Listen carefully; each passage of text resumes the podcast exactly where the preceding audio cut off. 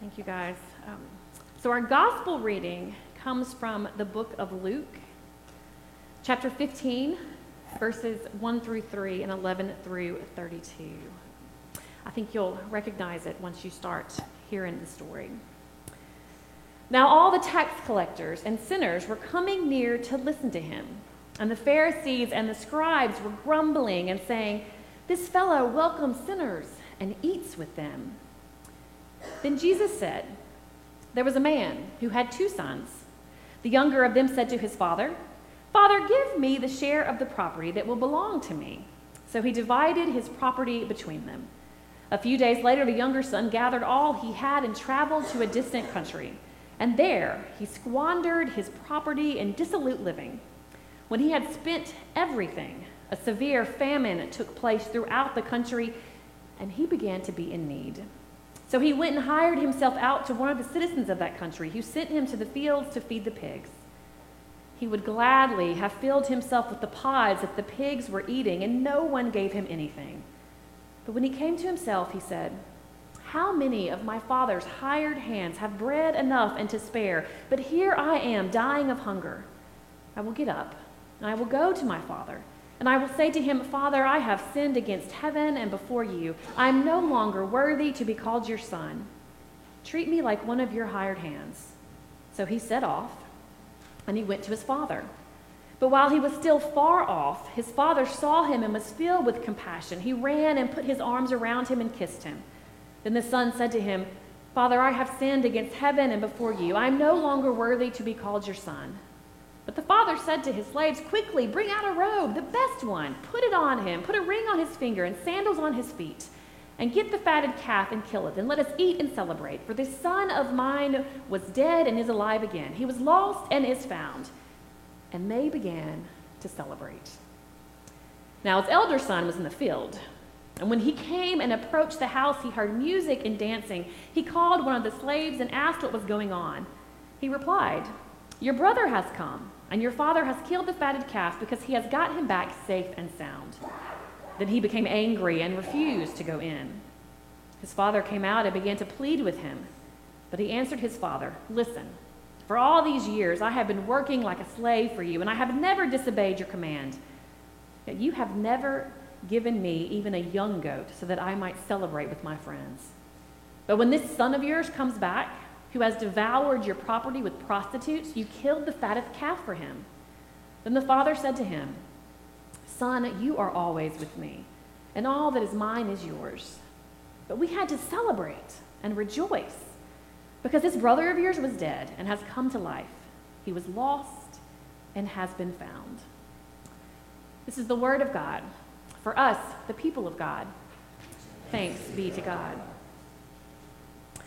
The story of the prodigal son, um, a well known story, um, a story we learn early on in church. We, it could have a lot of names, right? If you kind of go through the cast of characters. Um, the story of the ungrateful son, the story of the jealous older brother, the story of the merciful and forgiving father. And there's so many places uh, you can go with this story. So many places that we see ourselves in the story, even at different points of life. But have you ever asked yourself, why does this story get told in the first place? What prompts Jesus to share this parable of a son ready to take his inheritance before the proper time and tradition to do so? To go out into the world, make terrible life choices, waste it all, return home broken and willing to take whatever place he can, only to be greeted by a father who runs out to meet him in the road, arms wide open, ready to receive, ready to feast and celebrate. Why does Jesus tell this story? Now, all the tax collectors and sinners were coming near to listen to Jesus. And the Pharisees and the scribes were grumbling and saying, This fellow welcomes sinners and eats with them.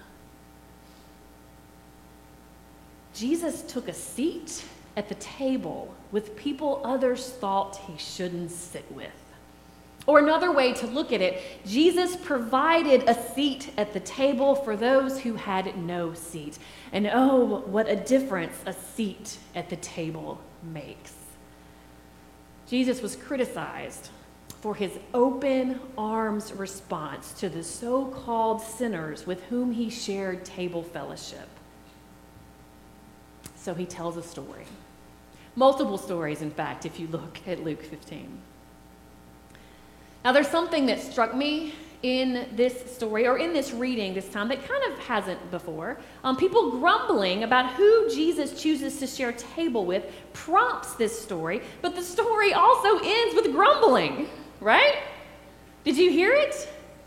I never really noticed before that the story is bookended by individuals complaining about and questioning who has a seat at the table. In the beginning, it's the religious leaders. At the end, it's the eldest son. Now, his elder son was in the field, and when he came and approached the house, he heard music and dancing. He called one of the slaves and asked what was going on. They replied, Your brother has come, and your father has killed the fatted calf because he has got him back safe and sound. And the brother became angry and refused to go in. A story bookended by individuals questioning the open armed embrace of one who has not earned a seat at the table. What Jesus says to the religious leaders, to the elder brother, to us, is that a seat at the table matters. It matters because it says to the one seated, You matter. Your life matters. No matter what you have done or what you will or won't become, you matter. And that proclamation, that particular practice of embodied faith, the open armed embrace, the seat at the table, that may just be the act of reconciliation that allows one to believe yes, I do matter. God loves me, welcomes me, accepts me, calls me, puts a chair out, and invites me to take a seat and feast. The commentary I was reading this week that said uh, Pharisees older brothers, solid church people like us, need to be reminded that all those outsiders are not only God's children, but our brothers and sisters. They have a seat at the table. Our job as church, as those who have gathered in this space professing our faith in Jesus Christ, is to set the table, to invite, to pull up a chair alongside and to rejoice. God has entrusted the ministry of reconciliation to the church to aid in that great work to mend that which has been broken in our midst. To, um, as our communion liturgy reminds us every month, to look forward to that final feast in which all shall be gathered as one at your table, and all manner of things shall be well. Now, there is a piece to this story we do have to name, a piece you may already be naming in your head, but what about this? Um, we can provide all the seats we want, but at some point, you and I had to choose to take a seat. The same goes for everyone. The son had to choose to return home so that he could receive the open armed welcome. You see, part of the ministry of reconciliation, um, it does involve confession and repentance. There's a confession in the United Methodist hymnal that's used for the sacrament of Holy Communion. It's the one I grew up saying every month, every time we came to participate in the sacrament. The last line free us for joyful obedience through Jesus Christ our Lord. free us for joyful obedience. I came to love that line later in life. We kind of tend to hold confession and repentance in such a dark light. I know there's many. Um, I have friends and colleagues um, who struggle with church because of the weight they feel placed on confession. This idea um, that some churches and some Christians have given off that we are all just terrible people and we have to constantly beat our chest and beg for forgiveness kind of makes me sad.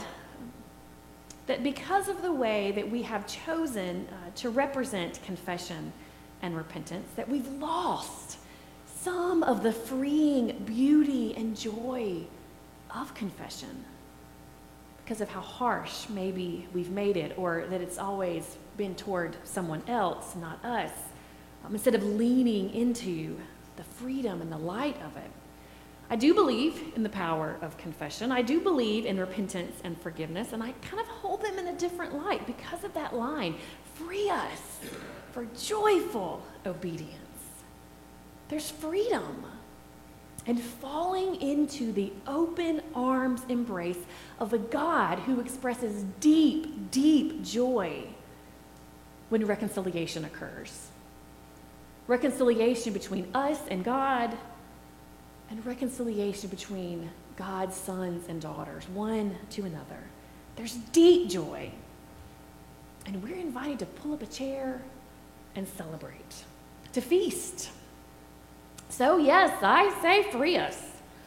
Free us from believing we are God. Free us from the fear of what might happen if we don't guard close enough. Free us from jealousy and greed. Free us from creating us and them. Free us from the grumblings of those who just don't get it. Free us from believing it's our table to begin with. Free us for joyful obedience. Now, we had a real life debate over who gets a seat at the table um, take place right in front of us this past week. And please, please, please don't misunderstand. I am in no way trying to meld religion and church and the Supreme Court hearings over a confirmation. Um, that's, that's not how I'm trying to hold this. But if you listened to even pieces of this past week at those confirmation hearings, if you heard any of what was spoken as the first black woman takes those steps toward the highest court in the land, if you heard any of it, you can't tell me that a seat at the table doesn't matter.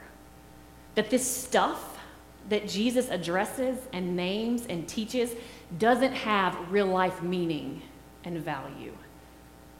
That we don't live this out, this us versus them, daily. Gosh, we just can't seem to step away from this deep rooted belief that we can't exist in the world without categories and boundaries and borders, that somehow the world won't work if we let everyone have a seat at the table. Senator Cory Booker had a few words that spread that made the rounds, and I only share his because there's one part that jumped out to me as I was putting all of these words together.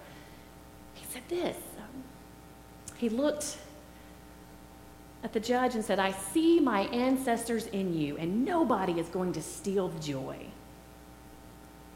You are worthy. Why does he say no one is going to steal the joy? Why are people celebrating? Because people who have for so long been denied a voice, denied a place, they know deep in their bones the difference a seat at the table makes. Now, I do have to omit one part of Senator Booker's comments. He did tell her, You've earned this spot. And while that's true for her, we don't earn this spot. In the church, our place is prepared for us. Your chair, it's there. But we do have to choose to take a seat. We have to choose to be part of the celebration. The story of the prodigal son begins and ends with grumbling over who has a seat at the table. And in the end, the father desperately tries to bring the older brother into the joy of the celebration.